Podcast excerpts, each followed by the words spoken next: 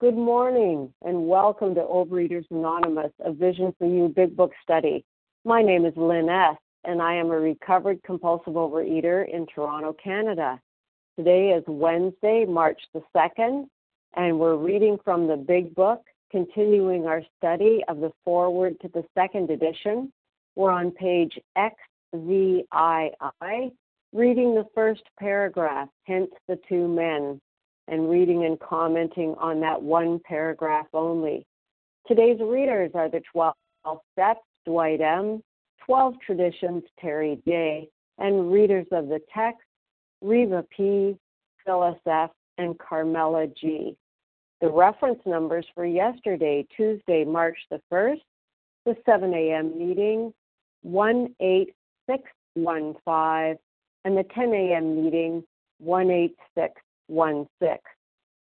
OA Preamble Overeaters Anonymous is a fellowship of individuals who, through shared experience, strength, and hope, are recovering from compulsive overeating. We welcome everyone who wants to stop eating compulsively. There are no dues or fees for members. We are self supporting through our own contributions, neither soliciting nor accepting outside donations. OA is not affiliated with any public or private organization, political movement, ideology, or religious doctrine. We take no position on outside issues. Our primary purpose is to abstain from compulsive and compulsive food behaviors and to carry the message of sorry, my phone just went blank, to carry the message of recovery through the 12 steps of OA to those who still suffer our sole purpose. OA's fifth edition states each group has but one primary purpose to carry its message to the compulsive overeater who still suffers. At a Vision for You Big Book study, our message is that people who suffer from compulsive overeating can recover through abstinence and the practice of the 12 steps and 12 traditions of Overeaters Anonymous. I will now ask Dwight M. to read the 12 steps. Morning, Dwight. Hi, good morning. Thanks for your service. Uh, Dwight M., grateful recovered compulsive overeater from Springfield, Ohio. The 12 steps.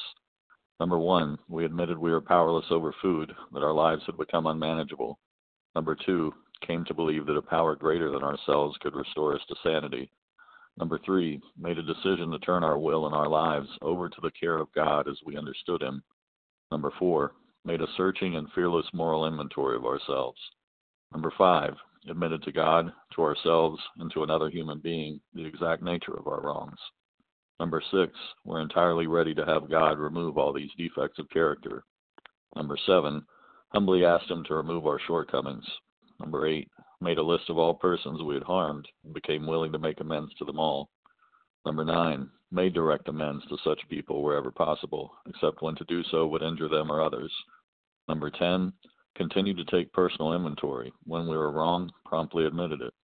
Number 11, sought through prayer and meditation to improve our conscious contact with God as we understood Him, praying only for knowledge of His will for us and the power to carry that out.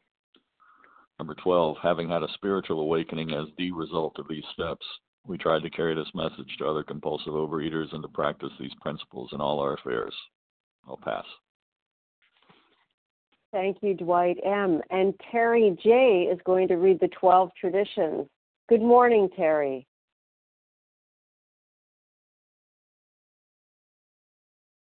Terry, please press star one to unmute.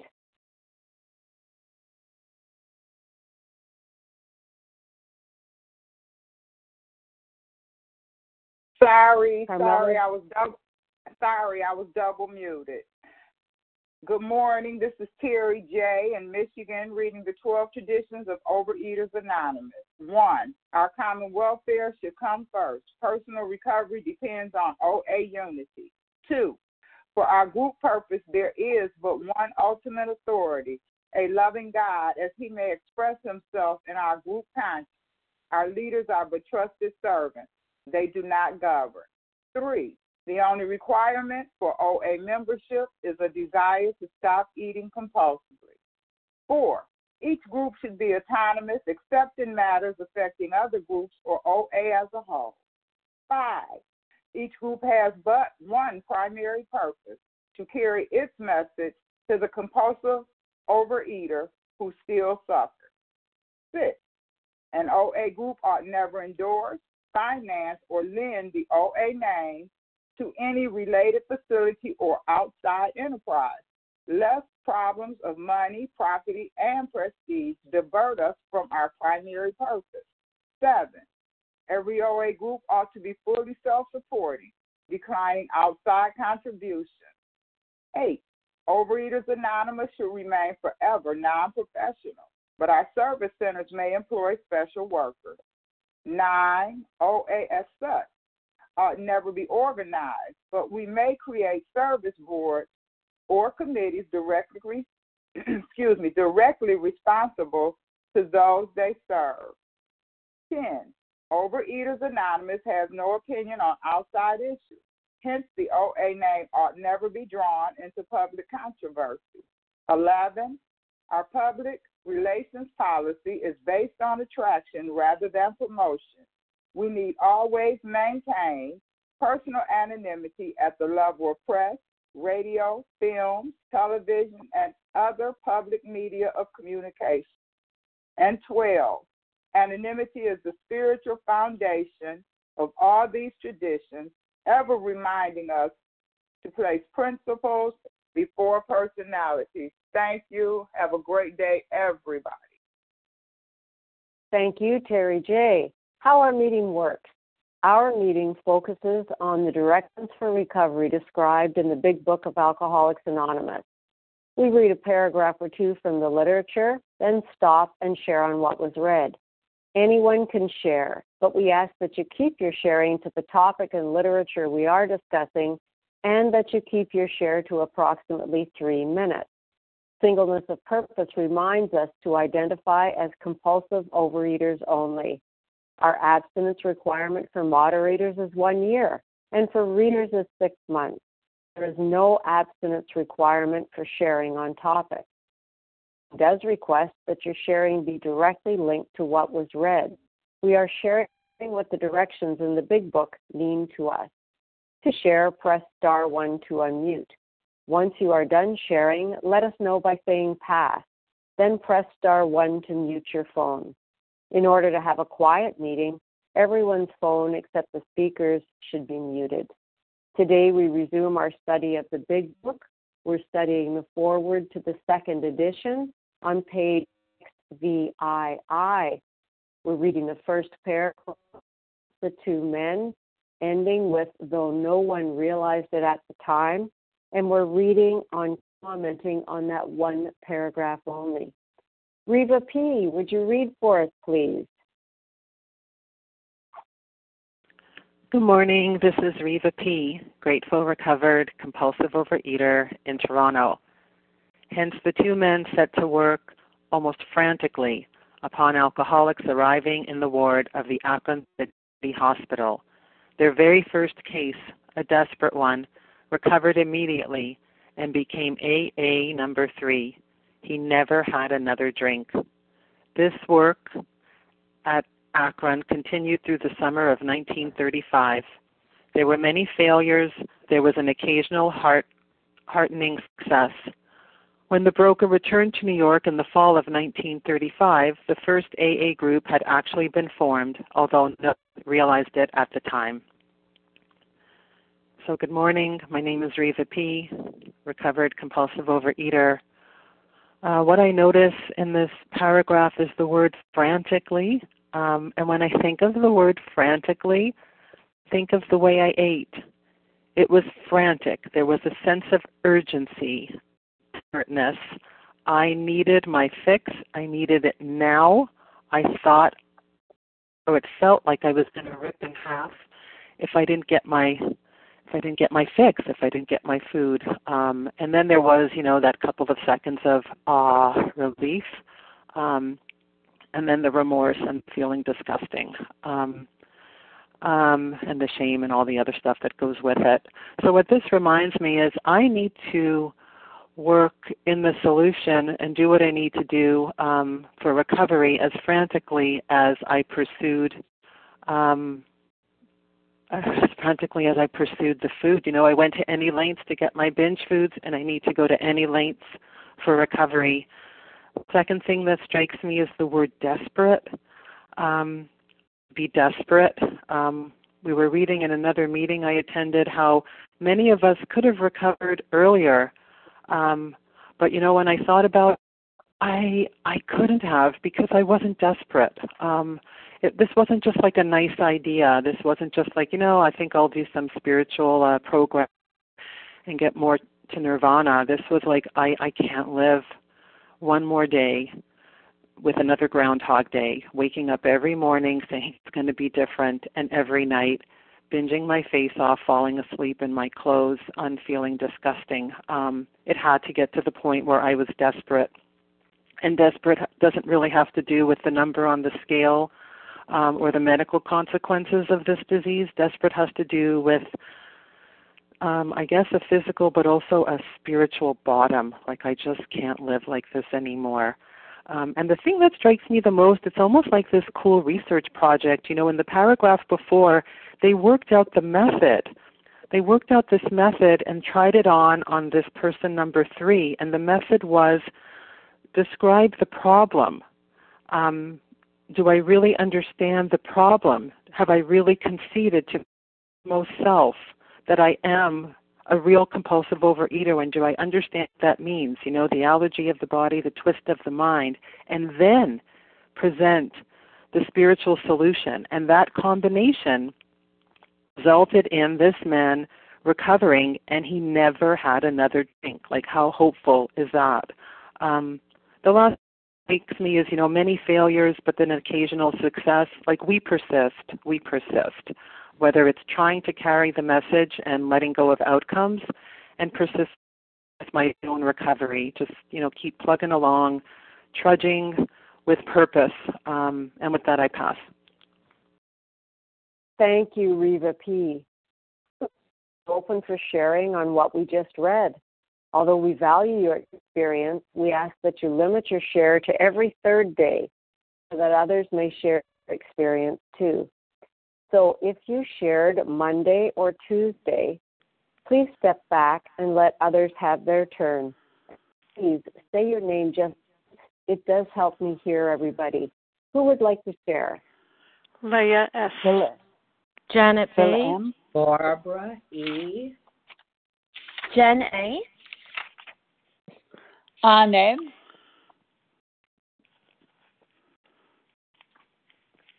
Let me tell you who I heard. Leah S., Janet C., Barbara E., Jen A., and On M. Was there anybody else? Jean S. from Utah. Who was that from Utah, please? Jean, J E A N, S like Sam. Perfect. Thank you. Okay, I have our list now. Leah S., Janet C., Barbara E., Jen A., On M., and Jean S. Leah, could you start us off, please? Good morning. Thank you so much. Um, my name is Leah S., and I'm recovered and grateful in Brooklyn, New York. I love what Reva shared, and I'd like to talk about the surrender and the desperation um, maybe it's not uh, explained enough, but every time that I come upon a, any kind of challenge, I remember the first desperation that had happened to me when I became abstinent in 2014. It was such a deep spiritual experience. I didn't even know why I was crying. I didn't understand what really really meant that each challenge is not going to be solved with the food, and that everything about my life is not going to be the food, because honestly, that was what it was all about. Anything oh what is what are they going to serve? Oh where are we going? Expensive place? Oh exotic. Oh what everything. And I didn't understand that, how much I put emphasis on my life and the food surrounding it because I was looking for the solution in the food. And truthfully, the solution is so much bigger and so much broader and so much wider and so diversified. And it's all coming from the spiritual experience. And with that, I pass. Thank you, Leah S. Janet C., it's your turn, followed by Barbara E. Good morning, Janet. Hi, good morning. It's Janet B., recovered from compulsive eating in New Jersey.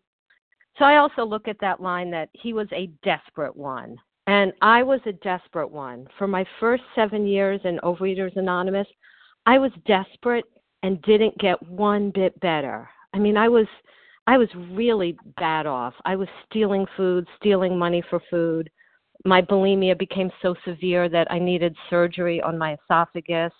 I was desperate to recover, and I didn't recover. For seven years, um, I never got 30 days together. And I look at the story of this AA number three in vis- the chapter of Vision for You is his story. And he talks about that he was desperate too for a while, right? He says on page 158 I've prayed to God on hangover mornings and sworn I'd never t- touch another drop, but by nine o'clock I'd be boiled as an owl. I assume boiled as an owl means like dead drunk. So he prayed, he begged God, and he swore. His problem wasn't that he wasn't desperate enough or that he didn't have enough desire. And that wasn't my problem either. I was desperate, I had a strong desire, but I didn't have the power right? Our book tells us lack of power, that was our dilemma, not lack of desperation or lack of desire. But thank God for this guy. Um, two people came to his room and told him that what the solution was. They told him God ought to be able to do anything. And then he did something different. He didn't just beg God and promise. It says, on the third day, he gave his life to the care and direction of his creator. I think the care only comes in if I'm willing to take the direction of my creator. I can't just beg God and say, please remove my food obsession. Then I don't want a God. I want a genie in a bottle or a Santa Claus. But when I give my will and my life over to his care and direction, that means I'm saying, God, take everything, not just the food. Take my marriage, take my job, take my kids, all of it, and teach me to do your will in all of it. And then what happened to this guy? So beautiful. It says, he never had another drink. God came in and just changed the soil of his soul so that the obsession absolutely couldn't live there. And that is the miracle that we can all experience. And with that, I pass. Thanks. Thank you. And Janet, is it your last initial B as in boy or C as in cat?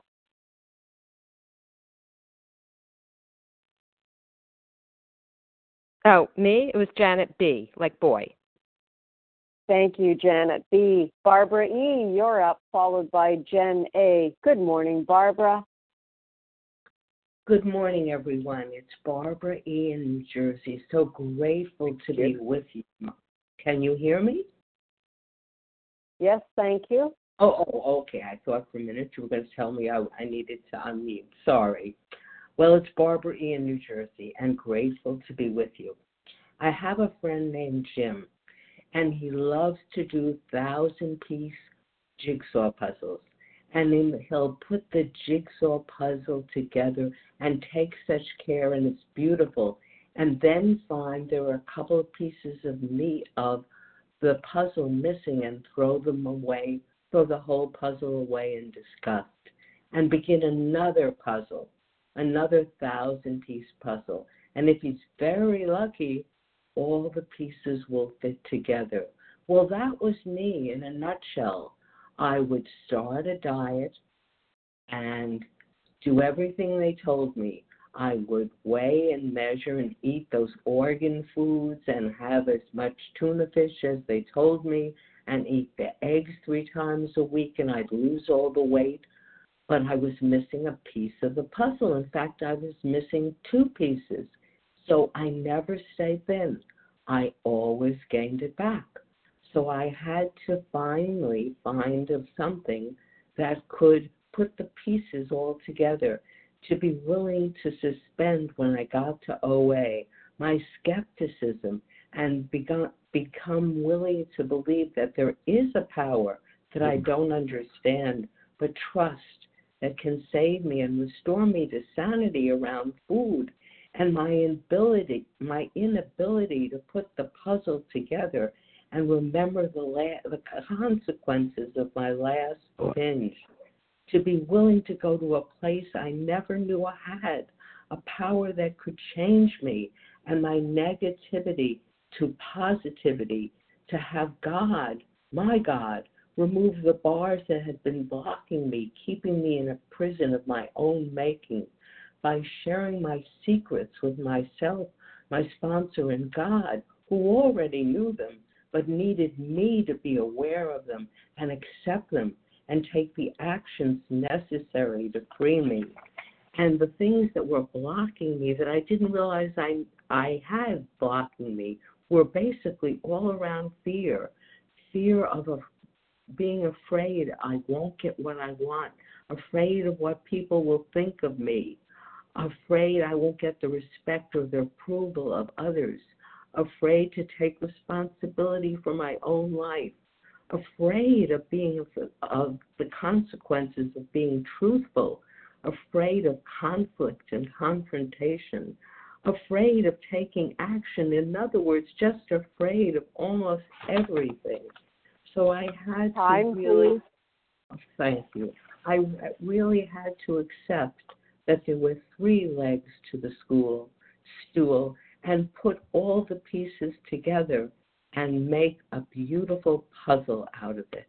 And that's the spiritual toolkit. Thank you. I pass. Thank you, Barbara E. Jen A., you're up, followed by On M. Good morning, Jen. Hey, Lynn. Good morning. Thanks so much for taking the meeting this morning. This is Jen A., recovered in Colorado. I'm grateful to be on the line today, and I'm super grateful that these uh, frantic fellows did what they did, right? Because if they hadn't gone out into this hospital and carried this message for fun and for free, we wouldn't have had number three. And we probably wouldn't have had a lot of yous or a lot of me's. And I love how it talks about, and I'm not saying I love it in this paragraph, that there were many failures but there were occasional heartening successes. Um, I haven't been in program that long. I've only been in these rooms for five and a half years. The first two years I started sponsoring, I never saw anybody recover. Today, after five years, there's only a couple of sponsees that I have that, um, you know, maybe have 365 days under their belt. Um, I'm sober. I'm living a saneful, useful life. I have to remember that. And I'm still going out and sharing this message with with uh, the people that want to hear it. But what I have to say is it's really hard to put the food down. It's really hard and and a lot of people either aren't hard eaters or they don't come in a desperate state and I always ask my sponsor, mm-hmm. "Why do you say you loved working with me?" And he says, "I loved working with you because you came in so desperate. You were done. You were out of ideas. You were that hopeless girl." And you know, these two guys were in the hospital frantically looking for the other hopeless fellows, just like themselves. And think about it today. If we put this situation and this scenario into the hospitals today, who, what doctor in their right mind would let us come into hospitals and talk about Overeaters Anonymous, right? Who would let us come in frantically, you know, talking about how, you know, they've been separated from food. I doubt that would, I doubt that would really happen today. But Dr. Silkworth, as we'll learn when we get to the doctor's opinion, you know, he knew that he was pow- powerless. He admitted he was powerless. Mm-hmm over alcohol and the alcoholic. And so, what did he do? He told these men, you know, you've got to have this vital spiritual experience, this spiritual awakening, this God consciousness, this, all this clinical, all this, you know, information is not going to get you well. I can dry you out, but I can't keep you sober. That was my life. I spent times in clinics and gyms and with doctors and in diet programs and institutions telling me that they could get me sane and thin again and I never got both. The one program that has given me results on a daily basis because I do it every day and I don't stop is Overeaters Anonymous. These 12 steps saved my life, and God continues to restore me to sanity on a daily basis. No better way to live. Thank you for one, two, and now Bill Dotson, number three. Because if not, they wouldn't have saved a girl like me. And with that, I'll pass. Thank you, Jen A. On M, it's your turn, followed by Jean S. Welcome on.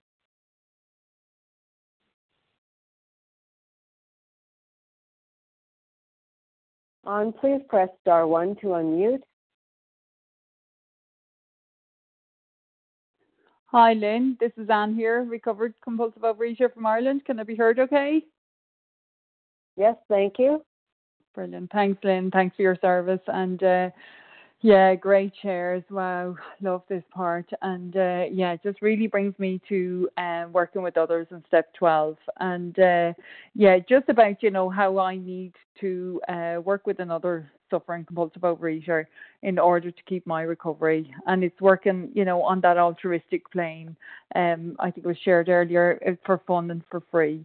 And, you know, I have to work as frantically at carrying this message as I did while I was in the food, frantically trying to um, trying to get my way out of the food.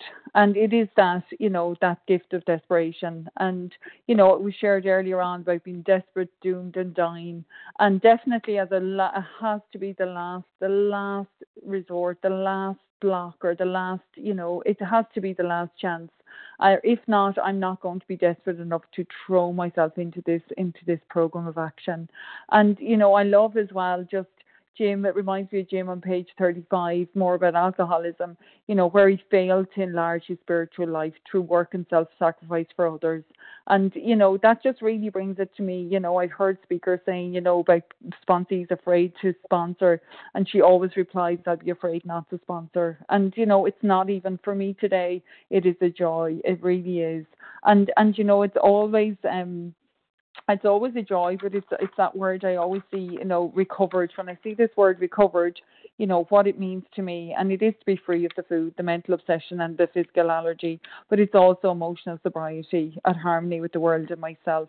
And I always never fail to see recovered and after it is always continued that's why you know i need to do this it's a daily program and and you know it really reminds me of fellowship when it says um, actually being formed. You know, the first AA group had actually been formed to no one, though no one realised it at the time. And it just really brings it to me, you know, when two or more compulsive overeaters come together, you know, the third is my higher power, their higher power, and that's a meeting. And that's how simple recovery, you know, and fellowship is. But, you know, it is always bringing it back to a higher power. Higher power has the key, and, you know, it's the it's the answer to all our problems. And it is the problem. What is the problem? It is lack of power. You know, lack of power is my dilemma. But, you know, I have a power, but there is work involved. I have to dig deep to find this power. And to maintain that, I have to do, you know, my step 10, 11, and 12. And this is my step 12. And it is an absolute gift. And with that, I pass. Thanks again, Lynn, for taking the meeting. Thank you, Anne M. Jean S., it's your turn. Good morning, Jean. Good morning. This is Jean S., a recovered compulsive overeater from Utah. And, um, you know, I, I was born in Ohio. Didn't know um, up until last year that AA started in Ohio. And I definitely had family members, a grandpa that could have benefited from it. I don't believe he ever attended um, a meeting like that. Um, I also spent 35 years in California. Had no idea that OA was started by a woman named Rozanne in the Los Angeles, Hollywood area. Only learned that a year ago. Um, so, but a year ago, I was desperate. I felt I had a case that felt to me a desperate one because um, a nurse practitioner kept telling me and I kept having to go back for every three months um, to have my blood tested because I was pre-diabetic, heading toward diabetes. And if you looked at my body, it it wasn't necessarily suffering that way from what I looked like, but the blood the blood was the the true test. And this doctorish person never told me to go to OA Um, but that turned out to be the solution. It's true, God turned out to be the solution, but I didn't realize till coming to even a vision for you, I was really blessed to find out about this meeting right away. So, um, and I've lived a long time. I'm I'm a senior citizen, so I, you know my desperation came in 2021. So it feels like desperation to me. I, I call myself a recovered compulsive overeater. I know things can change. This is a baffling, cunning disease.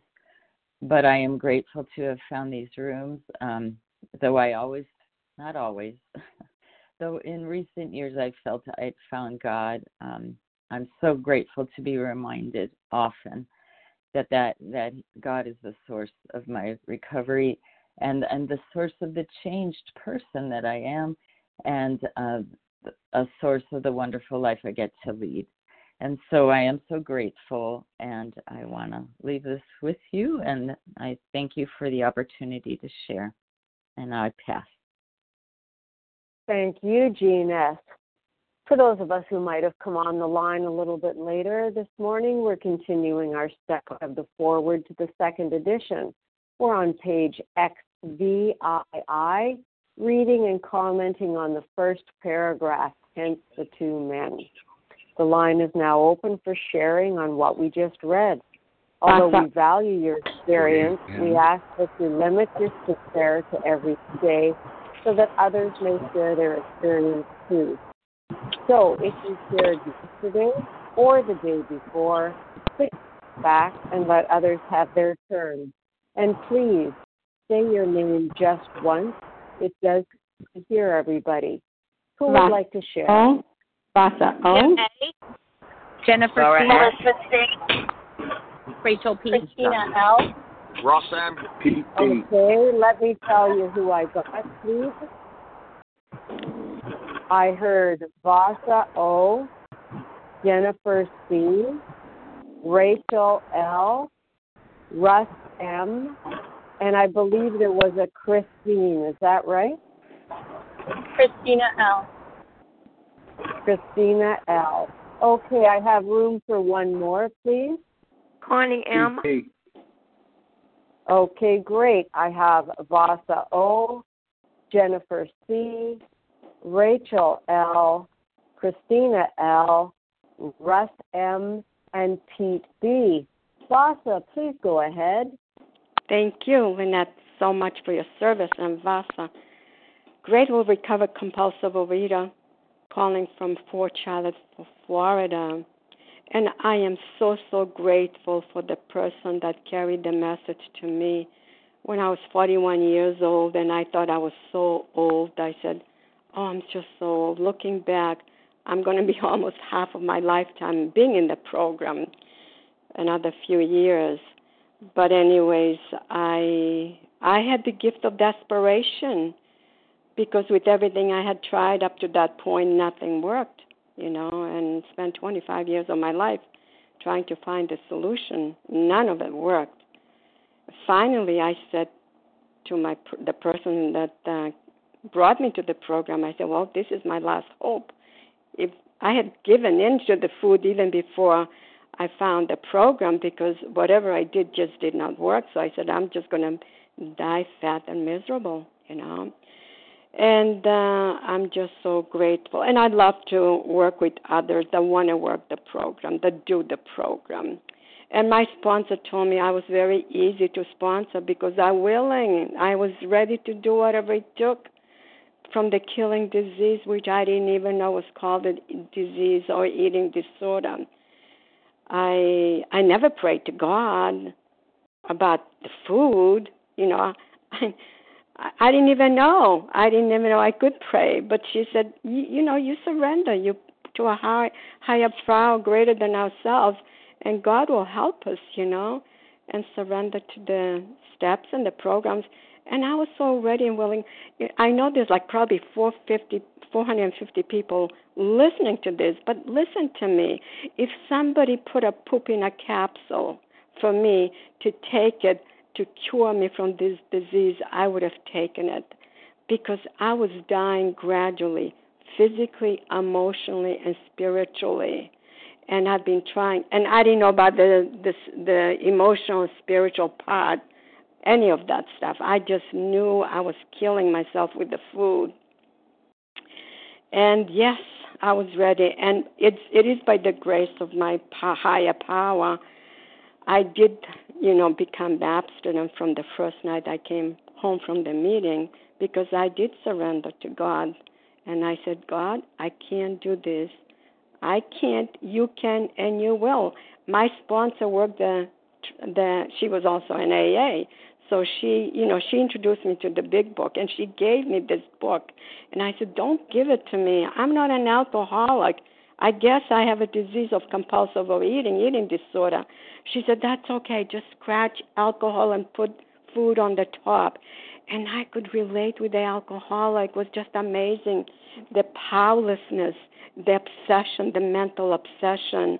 I said, yeah, I'm one of them, but it's with the food. Time, please. Thank you. Uh, that's it. You know, this is the only thing has worked for me. I found the solution. What a gift. Thank you for letting me share, and I pass. Thank you, Vasa. Oh, Jennifer C., it's your turn, followed L. Please go ahead, Jennifer. Hi, good morning. Um, may I be heard? Yes, thank you. Okay, thank you. Um, good morning, everyone. This is Jennifer C., uh, miraculously recovered in Greenville, South Carolina. Um, you know, I believe that uh, all these words were very carefully chosen um, when this book was written, and um, which which brings me to to looking words up, right? Like what what was he saying? One of the definitions of frantically is in a hurried, excited, or disorganized manner. So clearly, I don't have to have all my ducks in a row, right? Like, I don't know when someone, where someone is in their process. I don't have to have all my ducks in a row and have everything organized in such a systematic way in order to be of service to someone who is head deep in the food, right? I bring compassion to the table, I bring commitment to the table. Um, it took me multiple sponsors, you know, 87 podcasts and binging until I thought truly that I was going to die from an entire jar of peanut butter. Like, I truly believed that like peanut butter was going to kill me from being lodged in my throat right? Um, so there are many, many people that I will work with that will simply be in my life to remind me what a miracle this is, what a miracle this is, because like me, they will do the work, they will make the calls, they will go to the meetings, but they will not truly be ready to take steps one, two, three in a way that is deep and effective enough for the obsession to be removed you know, which reminds me of Ebby because every time I sponsor, I step in to Ebby, not just a teacher providing assignments. Perhaps it sounds, you know, very similar, but but I know that only God can save people. It's his power, it's his love, it's his way of life, right? So what's my part? Do thy will always. Um, you know, Bill had to face his pride and prejudice before he could get that spiritual experience. So so what I ask God is how is this person, you know, cutting off their nose to spite their face, right? I have to remember to depend upon a power greater than myself to open their eyes and their hearts to that same power, right? But what's my part? I am all in. I am invested like it's my own recovery, right? Like it's my own recovery. What did I need? I needed hope. I needed to look at my beliefs, not just what I said I believed. I believe in God. Really? Because my behavior said I believe in food. I believe food has the power to save me. I believe food is my best friend. That's what my operating beliefs exposed, right? And I had to look at that. My actions showed that I still believed that I could depend on me. So that's my job is to shine the light, help this person see their pride and prejudice, right? And let God, let God be God. So thanks for listening, and thank you all for being here this morning. With that, I pass. Thank you, Jennifer C. Rachel L., it's your turn, followed by Christina L. Good morning, Rachel. Good morning. This is Rachel P., recovered compulsive overeater in Pennsylvania, outside of Philly. Um, I think, I think I, I didn't hear other Rachel, so I think that I was the name that you heard.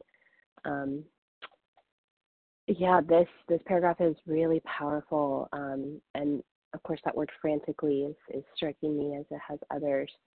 Um, you know the two originals of AA knew if we don't pass this message along, if we don't help other people find the solution, this is this wonderful program is not going to sustain itself. Um, we need to help other people.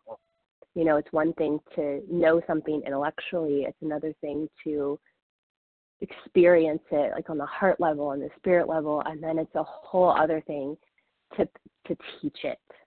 That's where it really becomes integrated, where we teach it, where we can help other people experience this beautiful you know, spiritual awakening as well. Um, and I'm really grateful, you know, it, it clarifies here that there were many failures, but there was an occasional heartening success. And that really helps me kind of put things in perspective as somebody who works with others. You know, when I first started sponsoring, well, at first I didn't I didn't feel like I was ready, and just about everyone I've ever worked with in this program or talked to in this program has not felt ready when the time came. And I think that's all part of it, um, because that fear of not being ready comes from a place of self, and we have to set that aside and plug into God, um, plug into this beautiful community, and do it despite the fears. Um, you know, and I was very much in self will when I started sponsoring as well. And I thought, you know, I'm going to save people, I'm going to fix people, I'm going to be like the best sponsor ever. Um, and I learned the hard way like, there are failures. Um, and it may be a quote unquote failure now. That doesn't mean that, you know, whatever we talk about, whatever we work on isn't going to have an impact on them later on. It just, you know, everybody's on their own journey. And it's not for me to play God and say when somebody is ready, when somebody's at that desperate place that they're ready to really you know, put down the food and work the steps like their hair is on fire. Um, you know, so I've learned to set aside my ideas of what I think I know about how how anybody else is supposed to recover, and just focus on sharing my experience, strength, and hope around working these steps, and really be a tour guide for somebody um, and helping them get to God. And thank you, God. Thank you, God. I had not sponsored in you know a couple months, um, patiently waiting, searching for somebody to work with, and got a call a few days ago and started working with somebody last night. And I'm so so so grateful because I know I can't keep this if I don't Time, forward. And thank you. I'm working with others is is keeping me in the solution, and um, so so grateful. So thanks. I'll pass. Thank you, Rachel P. Christina L., it's your turn, followed by Russ M. Good morning, Christina. Good morning, Lynn. Thanks so much for your service. This is Christina L., recovered compulsive overeater in Florida. And um, I don't think I have anything else to add. Just the, the previous share was like exactly what, you know, what I, what I was thinking and stuff. But I really appreciate um, the person who opened us up with their first reading on that definition of frantic and just that connection of, you know, that was how I used to live in the food was frantically like just trying to hurry up and get it in me and stuff. And um I I I too remember the first time when I the first time I recovered. Um and a couple of years ago and my sponsor texted me and asked me if I was ready for a sponsee. We were finishing going up through um working with others and you know, there was this sense of fear that came over me. It's like, uh no. and I remember texting her, um, texting her and, and, and telling her, I'm like, I don't think I'll ever be ready, so I guess so. You know, I I don't and just like um you know, I have to rely and depend on God. And I think we, we covered that in a couple of paragraphs ago that, you know, my dependence must come from God. And God has given me everything that I need whenever I am sponsoring. I didn't think that I could be as good of a sponsor as um, the sponsors that I've had. It's like, how do they know you know, the right thing to say or the perfect thing to say or where to point somebody into the book. And, um, you know, it, it, it really does come from God. Um, and, and through my own experiences of, you know, just being in the book too and, and certain paragraphs and lines just really speaking to me when I needed to see them. And, um, you know, I am just, I'm just floored by how this program works. It, I, I've been reflecting on that a lot lately, and um, you know, it's such it's such a miracle. It's such a miracle, and I'm just very grateful um, for that. And it's it's funny because right now, you know, I've I've got a sponsee and stuff, but um, I'm not able to work with sponsees the way that I used to because my life situations have changed and stuff, and um, um, I'm finding that I'm not I'm not speaking to sponsees as often as I was prior and everything. And you know, my sponsor told me the other day, she's like, just pick up another sponsee because I'm not hearing I'm not hearing from my sponsee as often, you know, as I used to with others. So, um, and that was that was done. um, oh, thank you. Um, I'll, I'll pass. Thanks. Thank you, Christina L. Russ M., it's your turn. Hi, Pete. Good Morning, Russ. Good morning, Lynn. Russ, good morning, fellows. Russ M. Recovered compulsive overeater outside of Philly. Uh, when when I we read this, the the frantic pace or frantic for whatever that was, um, you know, I think of my life, man. How am I going to get these sponsees in over the phone or um, via Zoom or FaceTime or how how am I going to uh, just talk to them every day rather than drive 15, 20 miles to get face to face with them to really help them in the hospital. You know, I, I take all this for granted, this whole program for granted. That, you know, what what uh, Bill, Dr. Bob, what those guys did, the the the, the first group of AA, what they endured, man. They they they did this all like, you know, uh, by scratch. They did it old school.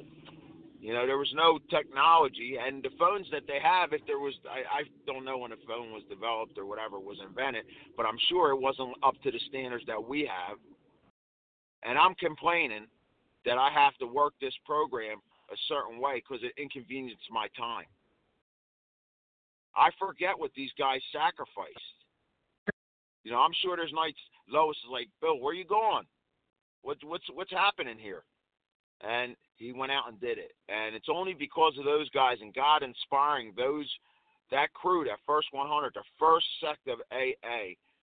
No matter what, uh, no no matter what way you're working the program or whatever other program that spawned from this. These guys sacrificed a lot, and I have to get back to that. I, you know, it's great going through the doctor's opinion and the rest of the chapters. Yet sometimes we miss. I missed. I can't speak for nobody else. I missed the fords and what these guys went through.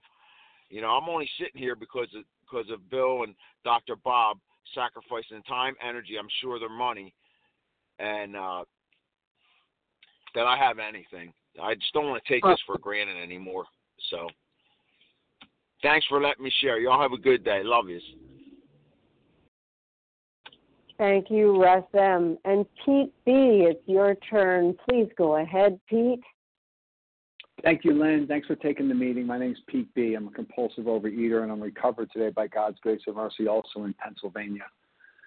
You know, I love the language that the book uses uh, with regard to you know the solution. You know, the desperation, rigorous, frantic, right? And and it's and it's completely logical. You know, faced faced with the destruction and the fresh memory of the pain and the guilt and the remorse and the just the ugliness, the incomprehensible demoralization that we face because of the condition, that we would have that level, you know, that level of desperation. But you know, what? like I got I got uh, good and bad news. Uh, the further away from that last compulsive bite regardless of what we do, the memory of that pain and suffering will diminish. It'll get smaller and smaller. And eventually, eventually it won't be desperate and it won't be frantic. And you know why? Because it's not supposed to be. See the see the creator put inside me a built-in forgetter. Right? I'm I'm designed to forget the pain. Right? And the good news is, and our book tells us this, is that that, that there's nothing wrong with that because memory is a mental defense. And we have no mental defense against the first drink or the first bite. We have a spiritual defense against that first drink and the first bite. So while I appreciate the desperation, I think the first thing that comes across most people's mind, we start talking about working with others and we get these passionate and, and enthusiastic talks about the desperation and being afraid to, afraid not to. The first thing comes over your mind, am I doing enough? Do I do enough? Am I good enough? Because that's another natural human condition. Here's the good news. Our book tells us on page 86 we relax, take it easy, we don't struggle. We're often surprised how the right answers come after we tried for a while, right? We've turned our life and will over to the care of God. We make ourselves available. We seek out the sick and try to bring to them what was been given to us right? It's not a struggle. I'm always good enough, right? I do the best I can in any given situation. I do it whether it's fun or not fun, free or not free, convenient or inconvenient. You just do it. We leave the results in God's hands and we recover and continue to recover, right? We can disregard all of these things we think we have to rely on, these outside resources, these outside memories, the stories, the analogies, the podcast, the this and that. We trust and rely on our Creator who meets every need we have as long as we surrender. Right? And I love we say like we don't we don't struggle. It's not a struggle. It's not frantic. It's not rigorous. It's not laborious. You show up and do the best you can with the information you have available. If we fall short, we make amends and we do better next time. It's a design for living that really works and does not have to be this laborious, you know, if I forget, I'm doomed to repeat. Guess what? You're going to forget. We will be unable to bring into consciousness with sufficient force the memory of the pain and suffering a week or a month ago. It's going to go away. I don't remember what it felt like on May 22nd, 2017. I don't remember working with somebody isn't going to remind me. I work with somebody because God gave me a gift of recovery, and it's my job to pass the gift along to the next sick and suffering. And with that, I'll pass. Thank you, Pete B. And thank you to everyone who shared, and thank you to Team Wednesday. Please join us for a second unrecorded hour of study immediately following closing. And the share ID for today, Wednesday, March the 2nd, the 7 a.m. meeting is 18623. We will now close with the reading from the Big Book on page 164, followed by the Serenity Prayer. Phyllis F., could you please read for you? Our book is meant to be suggestive only. This is Phyllis, recovered compulsive eater from Wooster, Ohio. Our book is meant to be suggestive only. We realize we know only a little. God will constantly disclose more to you and to us. Ask Him in your morning meditation what you can do each day for the man who is still sick. The answers will come if your own house is in order, but obviously you cannot transmit something you haven't got. See to it that your relationship with Him is right, and great events will come to pass for you and countless others. This is the great fact for us. Abandon yourself to God as you understand God. Admit your faults to Him and to your fellows. Clear away the wreckage of your past. Give freely of what you find and join us. We shall be with you in the fellowship of the Spirit, and you will surely meet some of us as you trudge the road of happy destiny. May God bless you and keep you until then.